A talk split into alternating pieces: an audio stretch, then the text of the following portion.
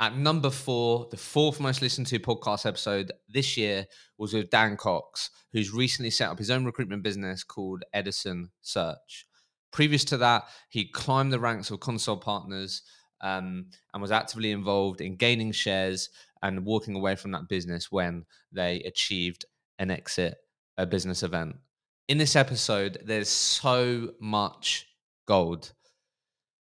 Loads around day plans, loads around cracking into new markets. If you really want to learn from a high performer, a top biller, then you will love this episode. Give it a listen to. You will not regret it. The fourth most listened to episode this year was with Dan Cox. Not surprised at all. Enjoy it and enjoy your Christmas break.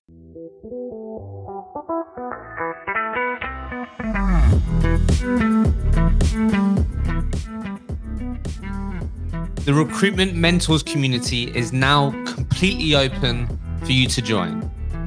It's the meeting point for recruitment professionals who want to take their development and growth into their own hands. Whether you're starting out your career or five years into it, our mission is to empower you to accelerate your development with the most successful, collective, current, and responsive teachings from outside of your four walls. You can now join the community for just £39 per month by going directly to our website at recruitmentmentors.com. That's recruitmentmentors.com. Your new mentors are waiting to meet you. Welcome to the Recruitment Mentors podcast. My name is Hisham Azzouz. Today, I'm delighted to be joined by Daniel Cox, who until very recently was a director at Consol Partners. Dan joined Consol Partners as a trainee consultant and within 10 years progressed through the ranks, working as a principal, head of division, until he left Consol Partners was the director of communications. When Dan joined the business, it was a progressive startup. And by the, t- by the time he left, he'd been part of the incredible growth journey that led the company to get acquired by Empresaria Group in 2017. Dan, thanks for coming on the podcast. No worries, Hisham. Good to be on. So, where we always like to start, in your opinion, what characteristics and traits do you think make up a highly successful recruitment consultant? I suppose that's the, the magic, the magic question, isn't it? You know, from that side. So, um, I think the key characteristics that I see over the years is somebody having a why, and, and I know that may might sound a little bit different, but um, the job you know, it's fun. Like, don't get me wrong, but it's also very, very hard at times. You know, it's an emotional roller coaster. Um, and, you know, from my point of view, people have got to, you know, when you're getting up at, at seven in the morning or working till eight, nine o'clock at night and do and having to do weekend work, whatever it is to, to, to support your clients and candidates at times. Um, when the chips are down, you've got to be able to fall back on something and understand what, what am I actually doing this for? You know, that's not it could be anything, you know. And and from my side, I'll talk about my why in a little bit more detail later. But I think that's so so important. You know, I see so many people that come into the business uh, and businesses that I speak to to other leaders, and they're like, I don't really know why they're joining recruitment. You know, and what what do they want to achieve out of it? And I think that's really really important um, from that side. So it doesn't have to be financial. It could be um, an array of things, but it's really important that firstly um, outside of main characteristics that we can discuss, it is really understanding what your why is. You know, why am I doing it? Mm, uh, love that. And then, and then I suppose on on the other thing, you know, hardworking, um, determined, um, and focused on on hitting goals. You know, I think they're the key ones. But the key one for me is, you know, really understanding what what what you're doing, why you're doing it. Yeah, love that. And and, and really quickly, because I know we were talking a bit before this, and you said, yeah, yeah, literally had a couple of days after you graduated uni and then um, joined, yeah, entered the recruitment industry. But yeah, I think people were interested about this. So very quickly, then, like, did your why change throughout your uh, career? Uh, no, to, to be brutally honest, my my why was um, you know, I was broke, like from my side, like most students from that side, I was, you know, um, I was thinking of going back into the into the building trade before I took the interview at Consol Partners. I was a scaffolder before I went to university, took a year out and done that, and it was amazing.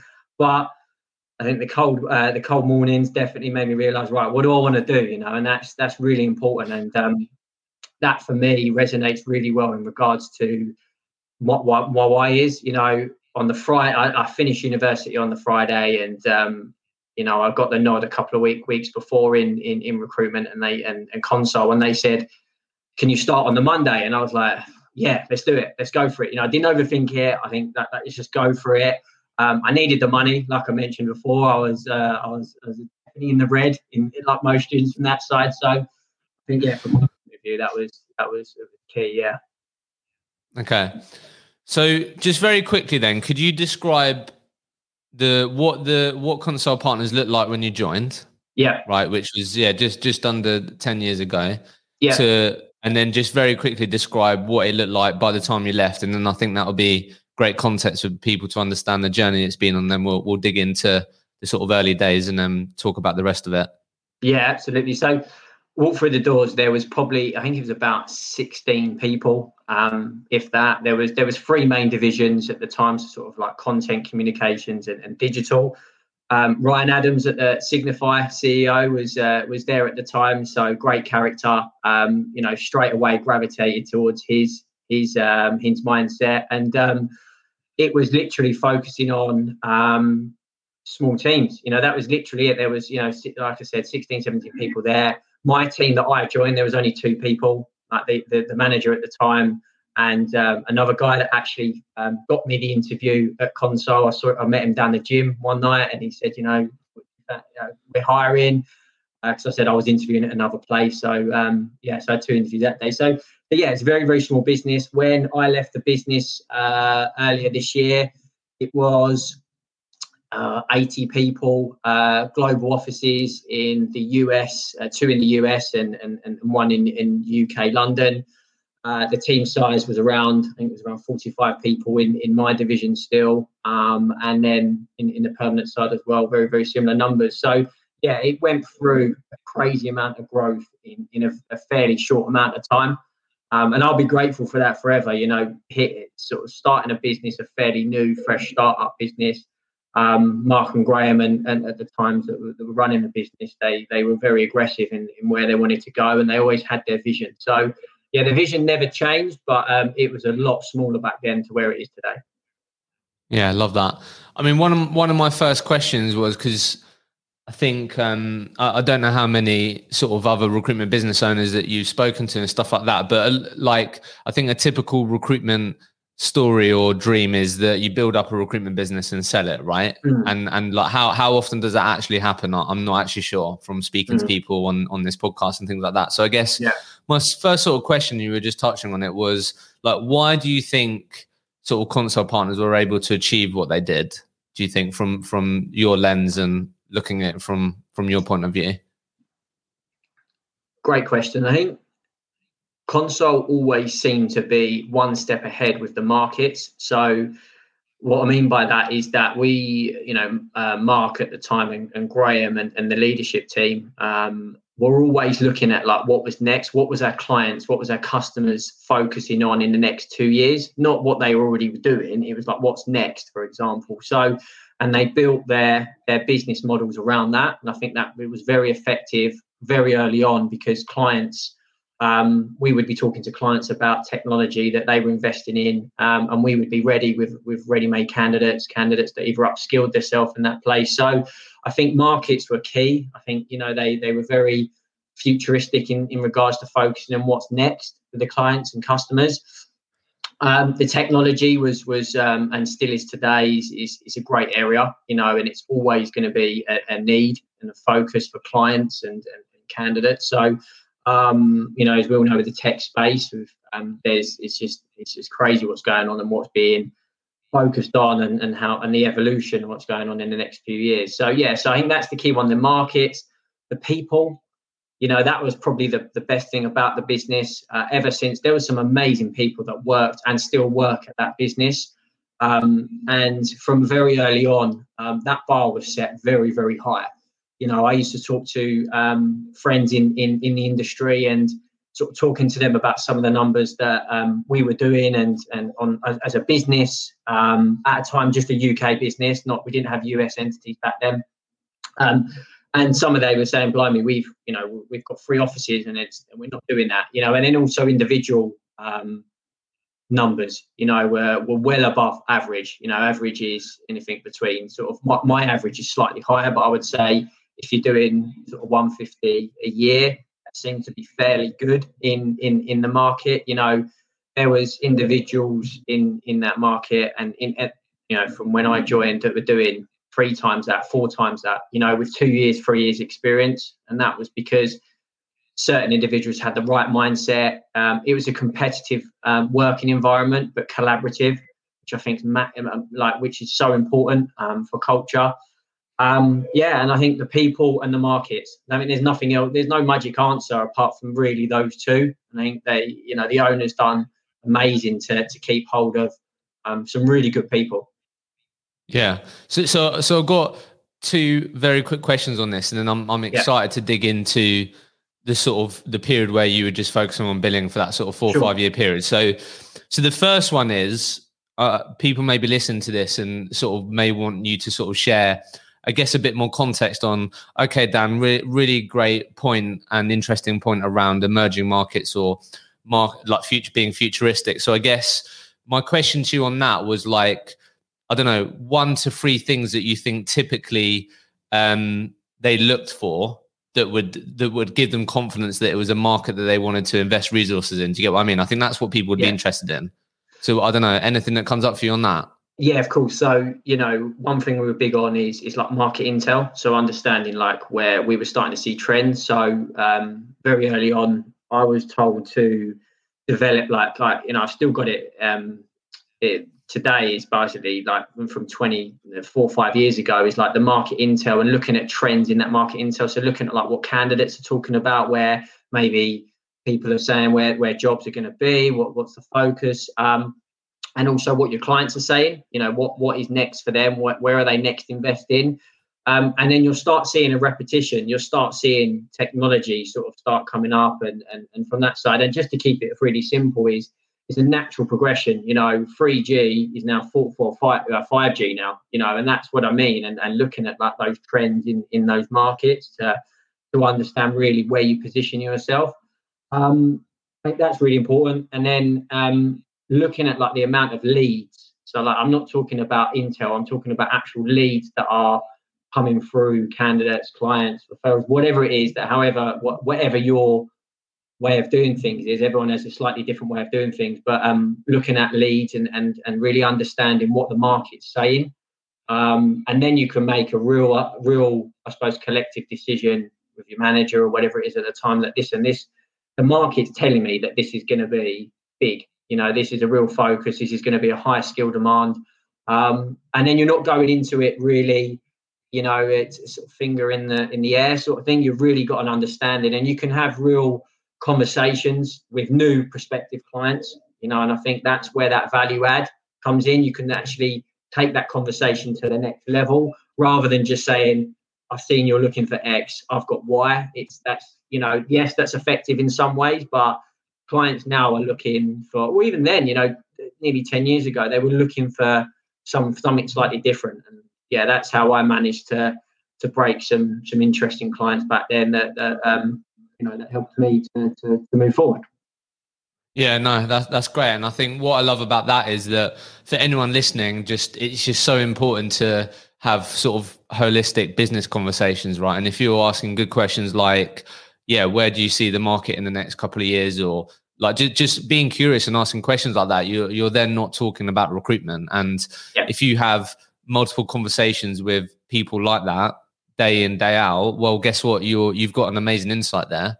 Where then when someone doesn't sort of doesn't speak about the same thing, you can go, well, actually, I've been speaking to these people and they're sort of thinking about this. What do you think about that? And all of a sudden, as yeah. you said, you're you're adding value in these things. So Great answer on that. And then the final bit, you were talking about the people part. So just a final thing that I just wanted to ask you because I'm we're always interested is basically what what do you think were the like the three non-negotiables of the Consol culture? Um apart from playing five aside. No, I'm joking. That was that we used to have like five aside team. No, um, non-negotiables. I think work ethic. Like if you if you wasn't a hard worker, um, you you would be shown up because like any any agency, you you know um, there are objectives, and you know you share your successes at the end of the week. You know that that was that was a, a, a massive thing for Consol. We would talk about all the successes and if there was anyone having a, ch- a challenge we'd talk about that as a business um, of course when we were a lot smaller and we'd all help each other out and give advice but work if it's key if you know you would be um, you know definitely exposed it because everyone was was really focused and honing in on trying to trying to better their market better their self um, and trying to push to that common goal to, to, to take the business to the next level so the first one's definitely work, work ethic um, second one is being a good person I know, I know that sounds a bit cliche, but um, you got to be a good person, right? You know, you've got to be approachable in in in in the face. You can't let success, you know, get go to your head a little bit. You know, the, the recruitment, I call it the recruitment gods. Like recruitment has a funny way of bringing you back down to earth pretty quickly. Um, and if you lose track um, of really like what your why is, um, and what what, you know, what, you're doing here, and also focusing on helping other people out as well. Because you you were junior at one point, right? You know, you you you, you were asking other people for help, and I remember this time when I was like, you know, four years in, or three years in, I think it was, and um, I missed director's lunch for the first time in in I don't know 22 months or something like that. Because we used to do it every single month. And I went over and I missed director's lunch by eighteen hundred pounds. And uh, I went over and asked um, one of the directors at the time. I said, like, I can't believe I didn't hit it. What could I have done to, to, to do better? You know, and that's not because I wanted to look good in front of the directors. It was really like I must be missing a trick here because I was doing something before that I'm not. I didn't do this month, and it's affected my numbers, right? And it was like I think I finished on, like I said, to 20, uh, 1500 pounds short. Some people would have been really happy with that and said, "Oh, you know what? I've I've I've still hit well. I've achieved my target for the month." But that just wasn't um, where I wanted to be. It's not why I joined recruitment. That wasn't what I wanted to do. You know, I didn't want to be average as such. And, and I'm not saying there's nothing wrong with that, but what I'm trying to say is my why is is is about providing for my family, which is the number one priority, and and being a good person in in that stage. So I was combining all of that and and um, providing for my family or my on my uh, now wife, but girlfriend at the time who has expensive taste. I didn't want to take a step back. just little things like that is that even at that time when things are still going well, just take a step back and think, well, what could I have done better? Because there's there's all there's always someone out there that is performing, doing better, doing more things, more innovative ideas, different ideas that can generate more business and better relationships. So yeah.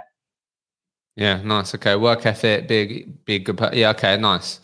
So let let's dig into this then. So just for context, Dan, for people listening. Yeah. So you've you've always been a contract recruiter. So for the first yeah. yeah, four four to five years when you were just focused on billing before you went into a more leadership position, you was a contract recruiter.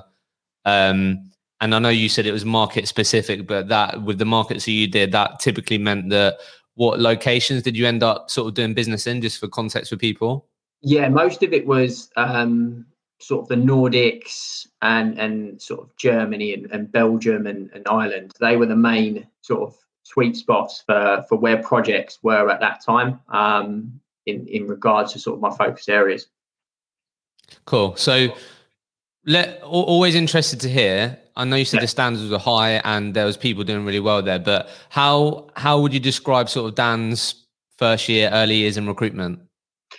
Well, funny you say that. I I, think I nearly got booted after the first four weeks. Uh, my manager at the time told me that. So it's um, you know, I come in into the job um, with with lots of um, enthusiasm, um, a bit of a yes man, a bit of a you know. Naturally, we all go through that. Your manager's giving you advice. Have you got that? Yeah, yeah, yeah, yeah. All good. Yeah, I know what I'm doing the first couple of weeks, I used to sit on the phone and like cower a little bit because I didn't want other people. I thought that people were listening to my phone calls. I don't know why, because nobody was. You know, it's like you know they've got their own stuff to be dealing with, but it was just I've never been in in that type of environment in an office before. So um, the first month, I struggled. I didn't do my first resourcing deal for I think it was eight weeks or something like that. So um, so yeah, and then after that, it just clicked. Like I kept going, I kept getting up fair, like early. I was in the in the office um, about quarter to eight, uh, half seven, quarter to eight most mornings because I work European time, so I knew that I'd normally catch candidates at an earlier stage rather than you know mid morning when they were normally in meetings. Um, when they were in the office at the time, when when things were normal, but um, yeah, and then um, from that stage, yeah. So then it just clicked, and and and I suppose the answer was is I started to get a grasp on on what I was recruiting for. Um, I started picking up what is how to actually recruit. You know, getting effective with uh, boolean searches and headhunting, um, and really sort of starting to ramp up speaking to clients. So, um, so yeah, I used to drive my my old manager mad at the times um, because within like eight weeks, I was always, I always had quite a natural flair for for business development. Not that I knew it at the times, um, and don't, don't say I wasn't good at it at first, but I just I was quite keen to get on with business development because I felt that that's where I needed to be, and the business needed that at that time, to be honest. And um, yeah, so then I moved into I suppose a junior sales job or junior consultant job um, in about September time. So I, I had about 10 weeks of, of recruiting um, my manager's jobs at the times. And then it was sort of right, you need, we go out and build a business now based on demand and where we see the markets going. Amazing. So let so let's just talk about that for a second because I was going to ask sure. you, yeah, when did you then, yeah, go into more of a 360 role? So look, I I was a um, permanent recruiter, but from from the contract recruiters that I've interviewed and, and met, obviously you still have to do the candidate work, and it's really important you know your network and spend time with them. However, sure. yeah, if you it's it you need to get the projects or you need to get the businesses and understand what they're hiring and all these types of things. It seems like yeah, if you can get if you can get very good at winning business, then you back yourself to to to do the candidate part, right? But that's something you've always got to be constantly building in terms of your your candidate pools. But it seems like the key is the the BD side and, and the client side if, if you're going to be really successful? Oh well, I'd, I'd argue that now. To be fair, because the the, the way that the, everything's moving ahead, um, you know, there's there's some really good 180 billers. You know, like sales and and and, and candidates, for example, is like you know you need both sides. You know, you, it's part of the job, isn't it? Yeah. You know, you need both sides on that. So at that particular time, I had to go out and sell. There wasn't really another option because we were building the business and this. Well, we say we were building the division from fairly scratch. There was there were buying customers, but there wasn't really enough to focus on delivering at that point. So it was more that I I was in a position that I wanted to do, and also I, I really wanted to um, to to get out there and build a business for myself because it comes back to my why, you know, from that side. So I think there's a there's both aspects to it. I think I've met some incredible people that have um, a 180 model that um, are so much better than than certain salespeople at, at candidate relationships, and that's so prevalent now because um, those candidates will move into senior roles. You know, they will progress, just like I did with Consol, just like you did. You naturally progress. So if you can build up good, tangible relationships early on and keep in touch with them, add value, try and find them newer positions, um, they're naturally at some point going to be in a hiring managing position, you know, and that's where that relationship piece is so key. Um, so yeah, I would argue that you know it's, it's so both important to have that 360 element. Is you, you know you can bring in jobs, but if you can't find the right candidates or you haven't got the good enough relationships, well, you're not going to you're not going to do deals, you know, and that's the yeah, that's no, no, sure. It, so, so, no, yeah, yeah sure. So no, I'm glad you said that. Yeah, de- definitely. Okay, cool. So I guess, but but I'll be honest with you, where where, and it's something I definitely struggled with early on, and what every time I speak to recruiters, that the most popular area that they want to develop and improve is client development. That that that's just like typically what the response won't be for everyone, but typically that's where a lot of recruiters want to improve.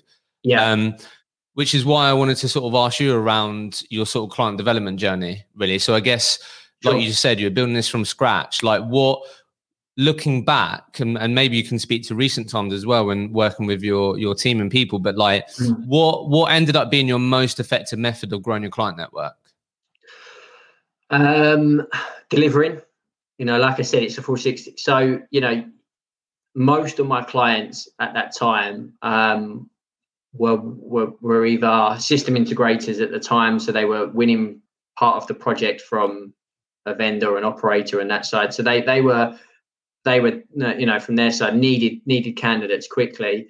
But there was also a lot of people that were in that market in regards to what they were focusing on. But you had to have your product, and that is is candidates from that side. So, you know, my first deal, I remember it now, was um, I rung this hiring manager up, um, and you know, great guy. I still speak to him um, today, and he said to me, "Listen, I've, I've, got I've got an offer on a candidate. I lo- you know, I really appreciate your time, um, but I'm going to get the offer out tomorrow." And you know, I had four months' experience, uh, probably my naivety at the times. But I said to him, "Right, why don't you just give me tonight? If I can find you someone that's better than you've got offered um, at the moment, would you would you um, be open to reviewing that profile?" And he said, "If you can find me someone better than that, then I'll shake your hand because this guy that I've got at the moment is amazing." I didn't know what to do next. So I literally five o'clock in the evening. Um, I've got I've got on the um, I, you know, I've reached out to my network and, and system and stuff like that. And uh, luck luck be have it, this, this incredible um, candidate said to me, "Yeah, I am actually interested in looking. Not sure on the location. Um, need some time to, to think about it." So I said, "Okay, cool. Well, do some research tonight." Sent him a load of was in the office till till late that night. And I gave him, I said, Are you free for a call uh, in the morning, first thing? And he said, Yeah, yeah, no worries. And uh, he spoke to um, his partner and said, Yeah, listen, let's go for this. You know, um, I'm looking to get into to more uh, into freelancing now, contracting. Sent the profile over, and the manager responded within two minutes saying, I don't know how you've done that, but I want to interview this guy. He's got product knowledge that we haven't seen. This other guy hasn't got it. And they interviewed him that day and offered him that evening. Just it was it was crazy. But that's again like having it was definitely naivety from my side, but also, you know, just asking the question. A lot of people just don't ask the question, you know, and and and backing yourself a little bit, and um, it might it might have uh, come back to to bite me, but fortunately, um, uh, the candidate I've placed numerous times throughout the year years years as well, and he's he's actually a good friend of mine now as well. So you know, it all works out in the end, but sometimes just ask the question on that side for sure. But yeah. So, so building on that, then. So you said sort of just delivering there and backing yourself, but like, I guess a big part um, of what recruiters need to do is is maintaining and sort of keeping a consistent pipeline. Yeah. So yeah. how how did you how did you continue to achieve that? I suppose firstly the obvious is bringing in business constantly. Like you know, it was natural um, at that period like if i had and uh, you know knowing your ratios is, was key knowing your numbers what you need to do to hit x you know and y and um, at any given time i'd be juggling when i was 360 for example between 8 and 12 vacancies a week you know that was naturally and um, that was accounts that i'd built up and and and built a relationship with and that was warm and that's also new new areas that i wanted to bring in new clients. So consistently looking at your customer base. And if you know reviewing that on a monthly basis if you've got a customer if you've only got one or two a customers and you've got a lot of c b or c customers what do you need to do to get those to a customers? So so what i mean by a customers is that are they buying from you monthly? Are they, are they you know, do they have jobs? Is it um, are they the decision makers? Loads of different areas. And just keep reviewing your business because customers that i might have worked with in january could have been on my D list by by know, March or April because they maybe not been hiring or they weren't the right quality. And I think timing, your time is so so precious on that side. So really understanding, you know, are your clients buying? Do they do they really value what you're doing and can you deliver? You know, there's no point working jobs that you don't really know what you're talking about because you know that's that you know they you're gonna you're gonna lose a relationship there that from that side. Okay, so so let's just talk about time quickly, because this is something that a lot of people, like you just said, you were juggling a lot of things there, right? Yeah. Um, and I think as recruiters, that that's something that you have to just try and improve at consistently. Yeah. Um. So I guess from a sort of from you sort of becoming a um successful contract biller, I guess people want to know like how you how you run your day to get the most out of it. So you're talking about it there. Like your, yeah. your time is really precious, which is where this yeah. Question comes from and why why people want to know it. So like from from your journey, like what again, what became your sort of typical day or what did you do day in, day out to make sure that you maximized your time? Sure. So the first thing I'd say is the best recruiters, permanent contract, doesn't matter where, who, you know, what markets you're focusing on, keep it simple. Like they don't overcomplicate okay. it. And, you know, um, the amount of times that I've, when I was mentoring or when I was managing and leading um, the division, is that people are overcomplicating it all the times. And really, you've just got to have a real like a checklist every day, every single day before you go is like, what do you want to achieve from that day? So it could be you know, follow ups, reverse markets, calls, leads to chase, whatever it is. But having a real understanding of right, what do I need to get my business to? To what does my business need tomorrow? So you know, if you're focused on 180, how many more candidates do I need to get at interview stage? to put myself in a position to hit my target this month. And if your more business development focus is how many more vacancies or how many new customers do I need to develop and bring in so that I can hit my target on that side. So that's the two fundamentals, right? And what sits underneath that is all of the stuff that we've already spoke about, whether it's, you know, how do you build a business? Well, you know, that's, that's or how do you build, how do you get candidates? You know, it's building relationships and and, and speaking, speaking to them. So keeping it simple. So I, I know, and, and, like I said, it's, it's so important because I've worked with some really, really intelligent people, so so intelligent people, and the amount of times I've gone into a meeting and said like, where, where's your, where is your day plan? Like, where is what do you want to achieve today? What does your business need? And they can't answer it because they're just it's just so on top of them. And once you take it back and you simplify what it is your business needs or what it is whatever you know business business requirements from that side then you can make a checklist and then you can really have a tangible conversation with your manager and say listen my business ain't needs this. Any good manager will will challenge you um, and hopefully point you in a direction but also you both agree that that is the right way to go. But also more importantly is that I, I was coming up with the answers. You know i wasn't going to my manager and going oh, I've got this problem, I don't know what to do. It's like going away and thinking about it. So simplifying it, having a strict process in regards to what you're focusing on for your day. And the only time you should move away from that day plan or process is that you've got a client or an interview that's fallen through and you need to get back to, to focusing on supplying that candidate but or supplying that vacancy at that time. But but yeah, it's, it's, it's I know it, I know it, it sounds easier said than done. Don't get me wrong, because everyone knows that, but it's just simplifying everything that you do and just having a good checklist of what you want to achieve and what your business needs. Amazing. And and uh, look, I'm asking this because people want to know. Yeah, sure. Like what? So at the at the height of uh, the height of when you were doing really well, like I'm sure yeah. you know it because it's rinse and repeat. But like, what? Just talk me through like a a typical day plan for sure. Dan, like because yeah, so, people want to know it first thing in the morning would be going through um, any responses um, from adverts or LinkedIn responses that I would have sent out the night before in regards to focus it uh, for the jobs that I've got live. Uh, next one would be then business development calls, like straight straight into it um, with an available. Let, wait, let's just let's just let's add times. Sorry, let's just add times. Just, yeah, just sure. it will just, just make it really clear because people people love this, mate. People want to know. So, yeah, where, what time to start responses? What time do you get in, and then what time do you uh, dedicate in, to responses? Yeah, about eight o'clock in the morning, between quarter to eight and eight o'clock in the morning. Um, straight away looking through to be honest i used to do a lot of that on my phone so when i was when i was traveling in my travel journey was about 40 minutes i'd be looking at responses, making notes, sending emails to myself for reminders um, and calendar invites for, for, myself to focus on when I get in. And then I'd walk through the door, uh, breakfast, and then and then straight into it. I would have a, a list of clients or prospects that I want to speak to.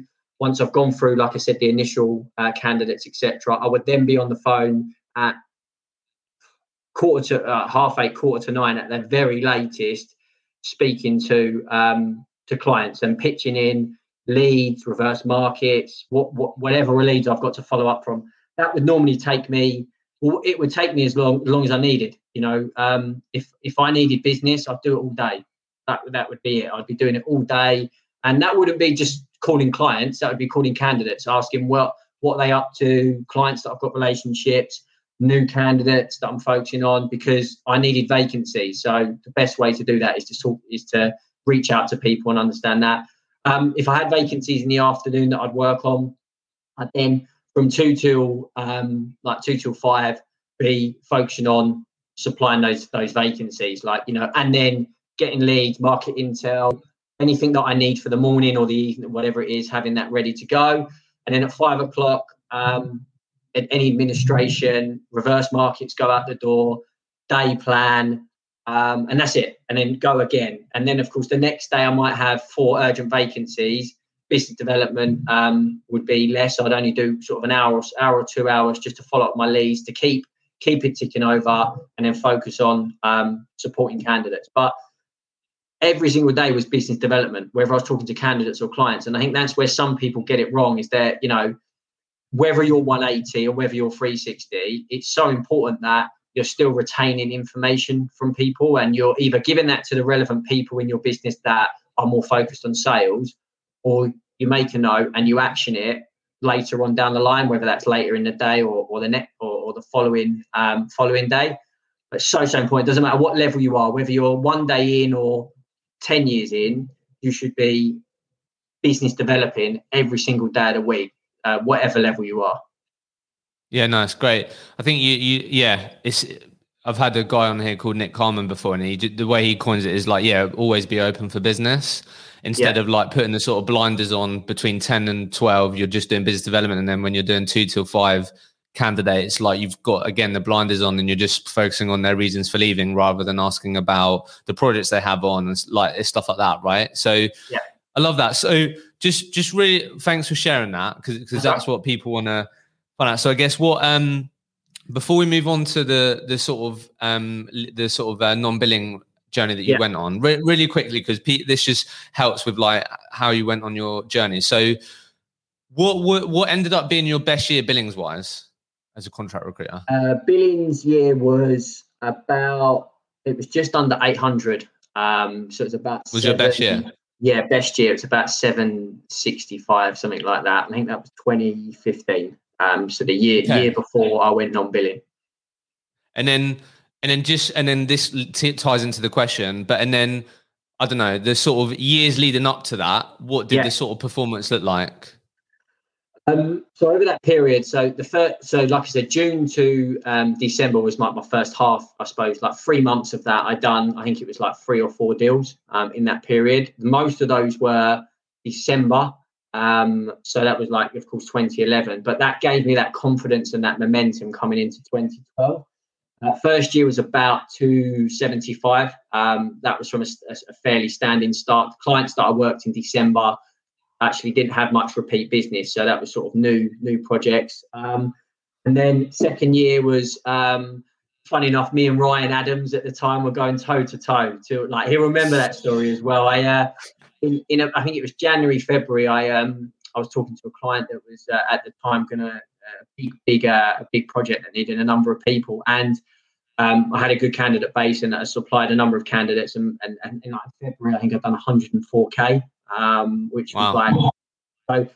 I've sort of uh, set it out pretty early on, which I'm really proud of. You know, from that side, yeah, that was sort of breaking records in, in regards to what the business knew, and um, I suppose putting that bar to the next level. You know, um, from that side, but still staying very grounded. You know, I, w- I wanted to be top biller. Um, that's what I looked at from day one. Um, and I know Ryan was keen to get that top biller status as well. So, and I'll say it on the record, he pipped me on the last day by about 3K, but we went toe to toe literally right to the end. And um, so that was good. And then that set me up. And then the year after um, was about 695. So actually, I, had my best year was 2012 to 20, 2013. I added about 300K to my business. And then 2014, was I, I done 690, um, which was about another 125, 130 from the year before. And then, like I said, in 2015 was seven mid mid 700. So, um, so yeah, so it was a really good natural progression forward. Um, but yeah, no, it was, it was good fun. Good fun. No, th- thanks for sharing that. And and the re- the reason why I ask isn't isn't to try and sort of get you to show off your numbers, but the most popular question I get is like if you and I'm sure you've had this with your guys now when we talk, talk about the non-billing piece, but like recruiters want to know how to how to take it up a notch, right? Because yeah. a lot of recruiters may look at the end of the year, it's like, wow, I've had a good year. Last yeah. year I did 150k, just did 200k, but a lot of people may think, right, how the hell am I going to squeeze? Like, how am I going to get more out of what the, what I currently have. Do you get what I mean? Sure. Um, yeah. So, so I guess just the final thing on this is like looking back at that, and you can sort of reference maybe things that you see with people that you've helped and stuff like that. But most common thing people to know is like, what what do you think were the sort of main one to two things that you did differently? Maybe you didn't do anything differently, but like, what were the sort of core things that you really doubled down on that you really felt meant that you was able to continue increasing your performance and yeah, grow that to, to nearly 800 100k billions like what what did you really double down on that you really felt enabled you to achieve that? I think the first thing is i didn't overcomplicate it. You know i i really from that side I, I, knew what i wanted to do. I set i set a goal out at the start of the year and i wanted i had to hit it. There was no there was no other way um, because of where i want to be in my life and what, what i want to achieve there wasn't room for well you know i've had a good year. That's just not not in my makeup in my dna um, to to be on that side. And and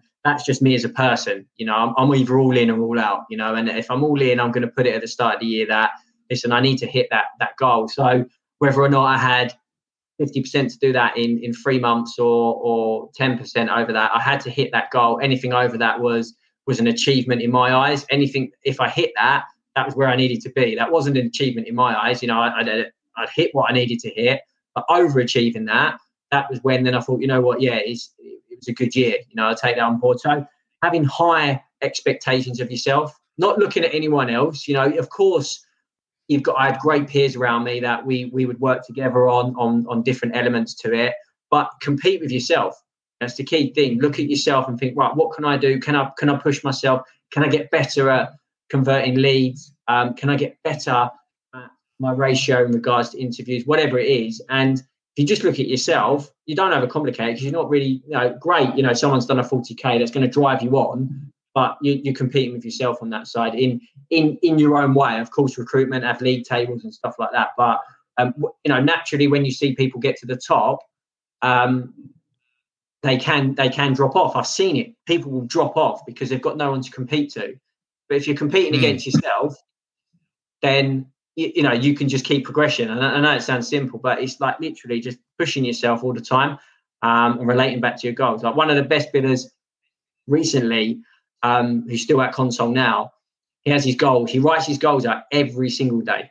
Every single day, without doubt, he has his goals set out, what he wants to achieve. He's not really focused on what other people are doing. I think that's such an important trait um, in any sales environment, not just no recruitment, anything, and not just sales in life. You know, stay, you know, focus on what you can do, you know, and, and, and achieve mm. where, where you can focus on and control. Okay.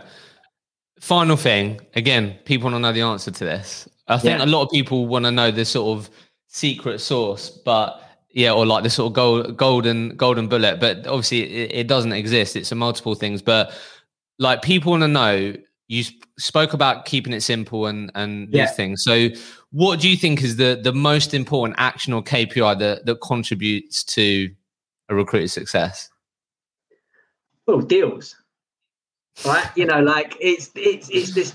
You know, again, keeping it simple. Like if, if you know you as a sales individual, like sales, I'm talking collectively. You know, any any element within a sales environment you are you know you're commission is based on sales. Progression is is is 80 to 90% based on sales in, in a sales environment. So I suppose the first one again, you, you can look at interviews, but how many deals have I done? Or what? Uh, how many deals have you done? You know, that's the first thing. Is that that naturally, of course, from a agency point of view, is that that you can judge on your success. Um, from that side. And I don't know if that's the answer you wanted to, but again, it's simple. It's you know, it deals from that side. It's I think I think it's it's the bit before that, right? So I guess it's the bit where you're talking about keeping it simple. So I guess people want to know, like going into a brand new month, it's like right, yeah. if I know if I get, I don't know, if I know if I have X meaningful conversations with potential clients, I should hit yeah. my number. Or yeah. I don't know if I if I get X number of in like X number of interviews, first stage interviews, I know I'm yeah. confident. It's just people want to yeah, know like think, where to really double down on the action.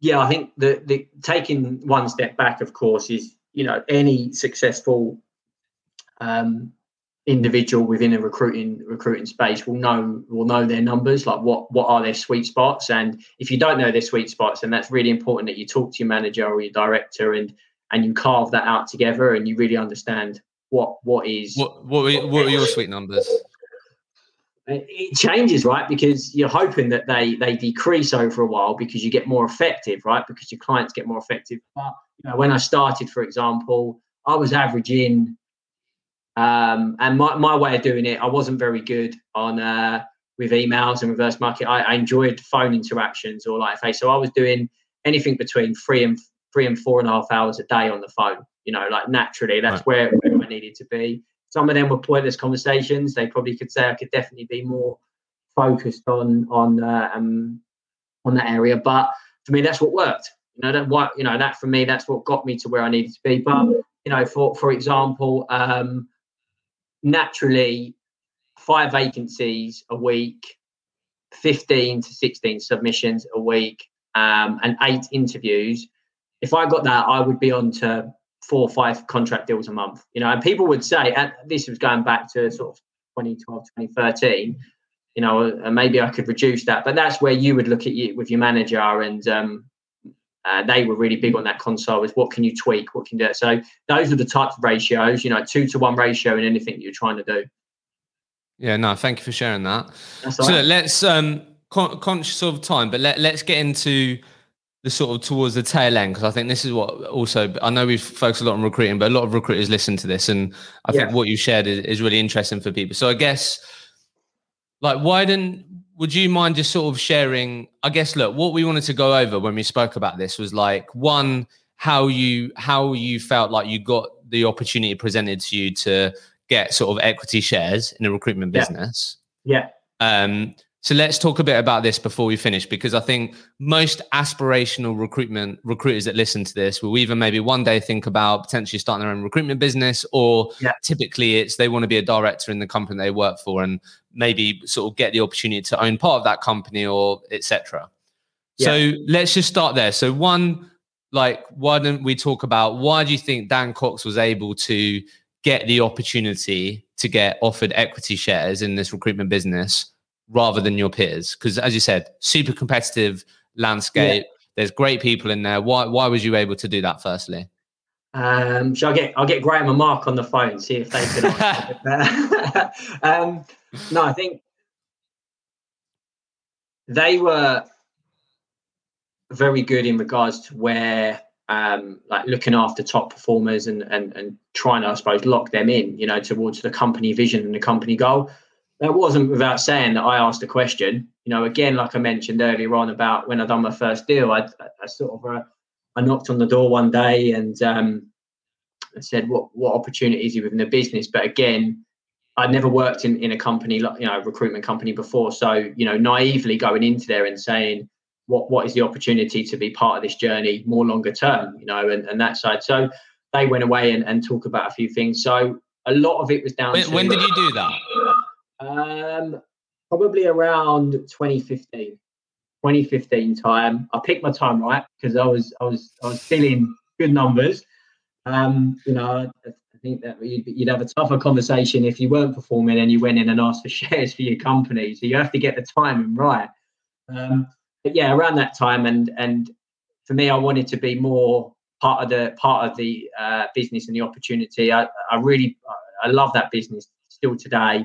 Um, and for me, I wanted to be part of it, you know, and, and however that looked, whatever that looked, that was down to the owners at the time to to to keep that focused. And also probably on their side, they they they were aware of, I suppose, how you know where I want to be in my life at some point. You know what what I want to achieve um, in in the recruiting industry. You know, and and that's really important that you know they maybe saw that. So you know from that time, timing was key asking the question again that you've got to be speaking to your to your managers. Uh, apologies to any managers that might be getting bombarded by recruiters next week, but I think it's really important that you you know as a business you want to understand what opportunities on the table, you know, to be part of that um, that, that, growth model um, from that side. So yeah, yeah so that's yeah. that's really important. Yeah, no, I'm glad you like honestly. This keeps coming up time and time again. Like if you're listening to this and and you have leverage, Yeah. Right. And not not you don't have like you're you're someone that you think can add a lot of value to the to the business you work for long term. You really enjoy working there. You're bought into what it's about. Like, ask the question. Like, literally, yeah. like, what? Why? Yeah. So the worst case scenario is no, not at this time or whatever. But at least yeah. you're you're making them. You're making people aware that's what you want, right? So when your sort of managers or business owners start thinking about right how how can we grow this business how can we keep our best people oh you know yeah. what dan actually reached out to me three months ago and said, look, if there's an opportunity to own part of this company, be part of it longer term, like count me in or at least consider me. So like if you're listening to this and you haven't like asked the question, like yeah, the worst sure. case scenario is not a bad thing. So I'm glad you said that. But I guess the next thing that I wanted to ask you, Dan, was because I think sometimes recruiters, when I've spoken to them, they can be a bit sort of blindsided by this or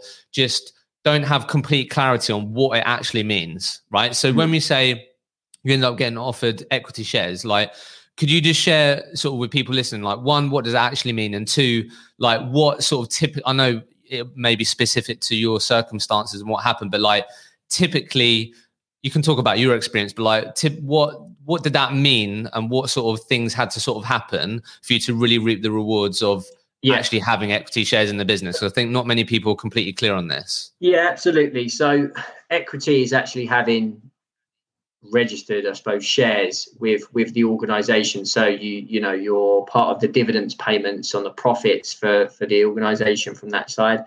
And I think really important when I when I was first offered those, it was a really proud moment for me because um, it felt like I was actually part of the vision and the business. And I think that's so key in regards to natural progression. You know, it, it gave it another another focus point. You know, I'm actually a shareholder of this multi-million pound organization um, i need to be making sure that i am focusing on bringing the next level of staff through and i suppose positioning myself that it can be achieved like you know i'm not, I'm not nothing special from anyone else you know like i mentioned earlier asking the question from that side so equity shares are a little bit tougher to get hold of of course because um, there's various constraints that you need to be aware there's emi schemes as well um, that companies and a lot of good companies now are, are, are, offering that out. And I think the way that you position it and you, and you talk to you know your your uh, managers or directors and saying I'm, I'm really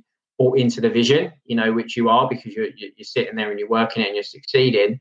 Um, but I want to understand the future growth of this business and um, and understand if I can be part of it. And there's it, it sounds like it could be a negative conversation sometimes, but the amount of um, like the positive response, and I can only talk on my behalf, but um, the positive response I got from it was like, I love it, love it that you want to be part of our business, you know, and you're you're not thinking about anything else. And they they were open arms about it and um, and said, yeah, let's let's try and make this work. We'll, we'll come back to you, and that was it. So you know, it was all round time on that side, but there are various ways that you can be part of the business, of course, and it does feel special. It is nice when you're part of the business and you know, if you have a good positive year and, and profits are higher, of course, like any shareholder, you can buy shares tomorrow in any company, you get you reap the rewards of, of the of, of dividends and etc. But um, you just more, more importantly, I felt part of of the of the story, you know, and and that that was really important to me at that time. That um, where I wanted to be. Yeah, cool. To get that complete and that that's great. Thank you for sharing that. So I guess so you've spoken about yeah being able to, as an employee, um, you wouldn't get obviously access to the profits of the overall business, right, from dividends, etc. But sort of to really benefit from the equity piece and having equity shares, like just just really simply, what what was best case scenario? Obviously, you guys ended up getting um, acquired, but like just for people listening, so they can have a bit of an understanding of right. So if I'm able to, yeah, try and uh, potentially have, um, yeah, become a shareholder or get on some sort of scheme mm. what what what's if you could just explain like just from your experience and what you went through yeah.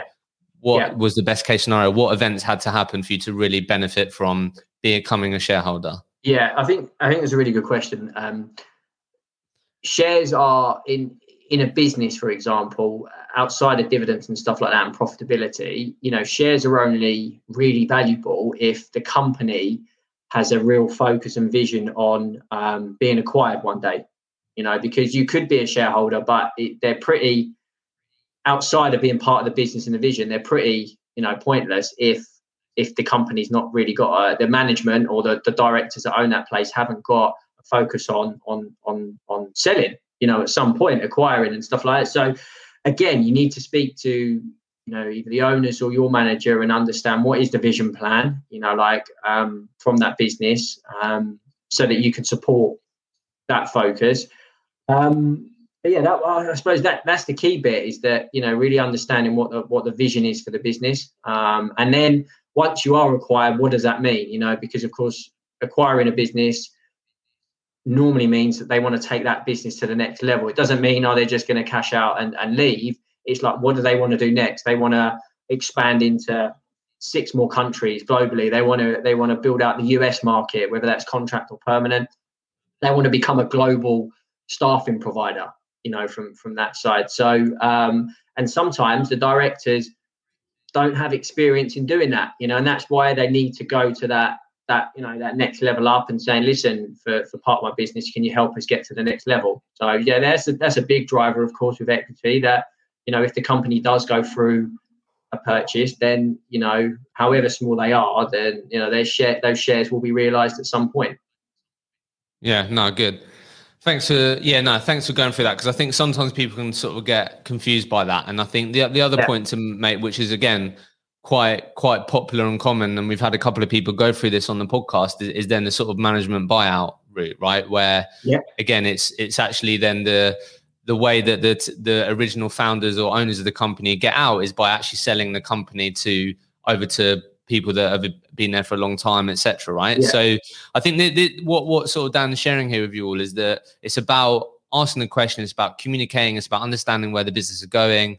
And if you ask those questions and they're willing to have those conversations, then yeah, you can really actually understand what yeah things could actually mean and, and what the positive mm-hmm. outcomes could be. And yeah, so thank you. So I've no, got no before I ask you sort of five final questions, I just want to ask you one thing. So what what advice would you give yourself um, to, to Dan Cox just entering the recruitment industry? So I, I just want to know from what you've been through, right? Um, if you could communicate and have a conversation with, with Dan Cox, who first day in recruitment after a couple of days gradu- graduating uni, what, yeah. what would you what would you say to yourself? Um, don't sweat the small things. I think that they're massive. Like I used to let I used to let the smallest of things in my day affect me for you know a couple of hours. You know, and um, I think that's massive. You know, you, at some point you've just got to soak it up, push on, and it affect you. You know that that you can't most of the time you can't change a certain outcome if if that's where it is. Um, but you can um, you can change the end result, and I think that's really important to understand. You know, yet a candidate, for example, might have dropped out or might have, you know, uh, uh, offer reject, you still got that vacancy or you still got that client and um, go and find someone that, that is focused on that. So yeah, definitely that one for sure.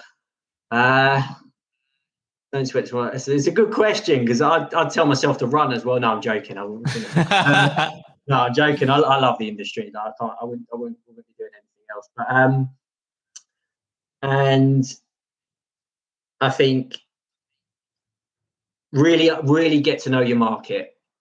Um, really know where your market's going, um, so that you can have earlier, tangible conversations. Because probably for the first three, four months, um, I was going in um, a little bit blindsided in, in regards to speaking to, to some great people, and but they probably thought that, and I did sound probably fairly junior. So just a little bit of research, you know, understanding your market and a little bit more. So they're probably the two key things.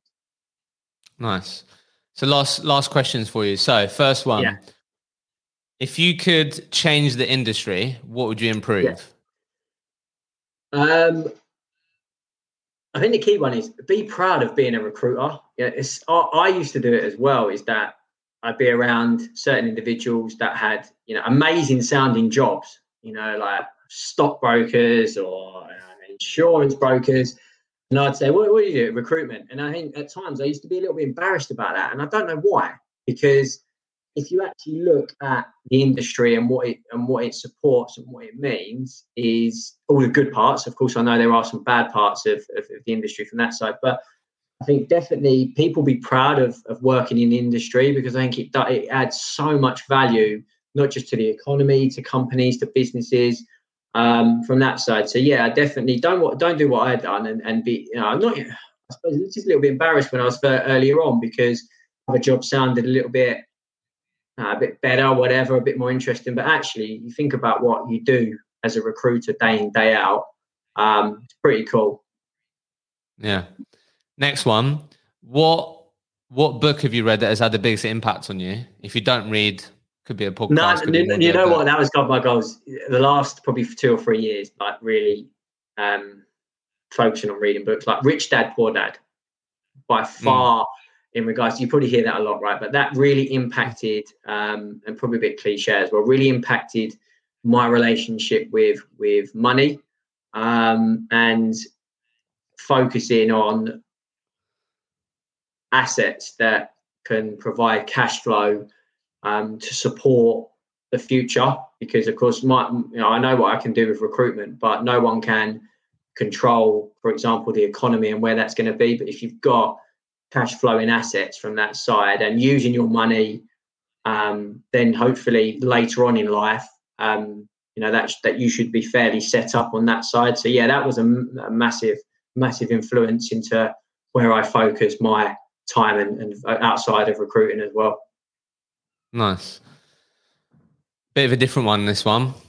What what did you spend your first biggest commission paycheck on uh, for me myself, yeah, because I think my wife probably got the first big, big. Um, big yeah, just, just, there's always normally sort of not always, but sometimes there's a typical sort of memorable um, thing that you ended yeah, up buying. Um,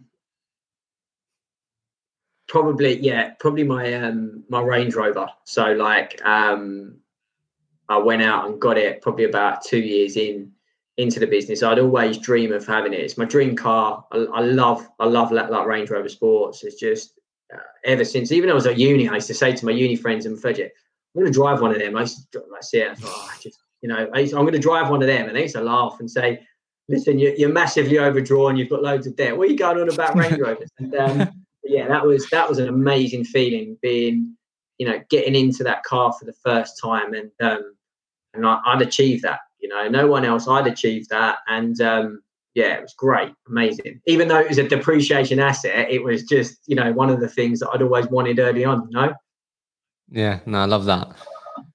Last question, and look, this yeah. this this may be something that you're sort of sort of working through now and stuff, but just, just still interested. I guess what's the sort of ult- I typically ask, what's the ultimate goal for your recruitment career? Or you can sort of answer that just your career. Now, what comes up for you? What's the ultimate goal for your career? Giving back 100%. Um, I want to be able to be in a position at some point in my career where I can give advice, offload experiences of what I've done well, what I've not done so well from, um, and having that platform to um, be able to give back to the industry um, in whatever whatever shape or form that is um, it's definitely giving back. Nice, love that, Dan. I'm, I'm, I'm, I'm sure there's loads more that we could go into, but I thought that was brilliant. I think you've been on a great, great journey, and um, really excited for people to to listen to this. So fa- thanks a lot for for coming on the show. No, no worries. Thank you. Anytime. Been a pleasure. Well done on making it to the very end of the episode. I hope you enjoyed it. I've done my very best to try and level up this podcast that will hopefully mean that you can take even more learnings from these conversations and apply it to your own recruitment career. Like always, if there are any particular topics that you would love me to cover with future guests, then please get in touch with me. The best place to reach me is on LinkedIn. Send me a message. What would you love me to cover with future guests? And if you have enjoyed the podcast, then it would be amazing if you could leave a honest review in your favorite podcast streaming platform. That will simply mean that we're able to reach more people with this podcast. I hope you enjoyed it and don't forget to subscribe completely free on your favorite podcast streaming platforms and we'll be back next week with a new episode of the Recruitment Mentors podcast.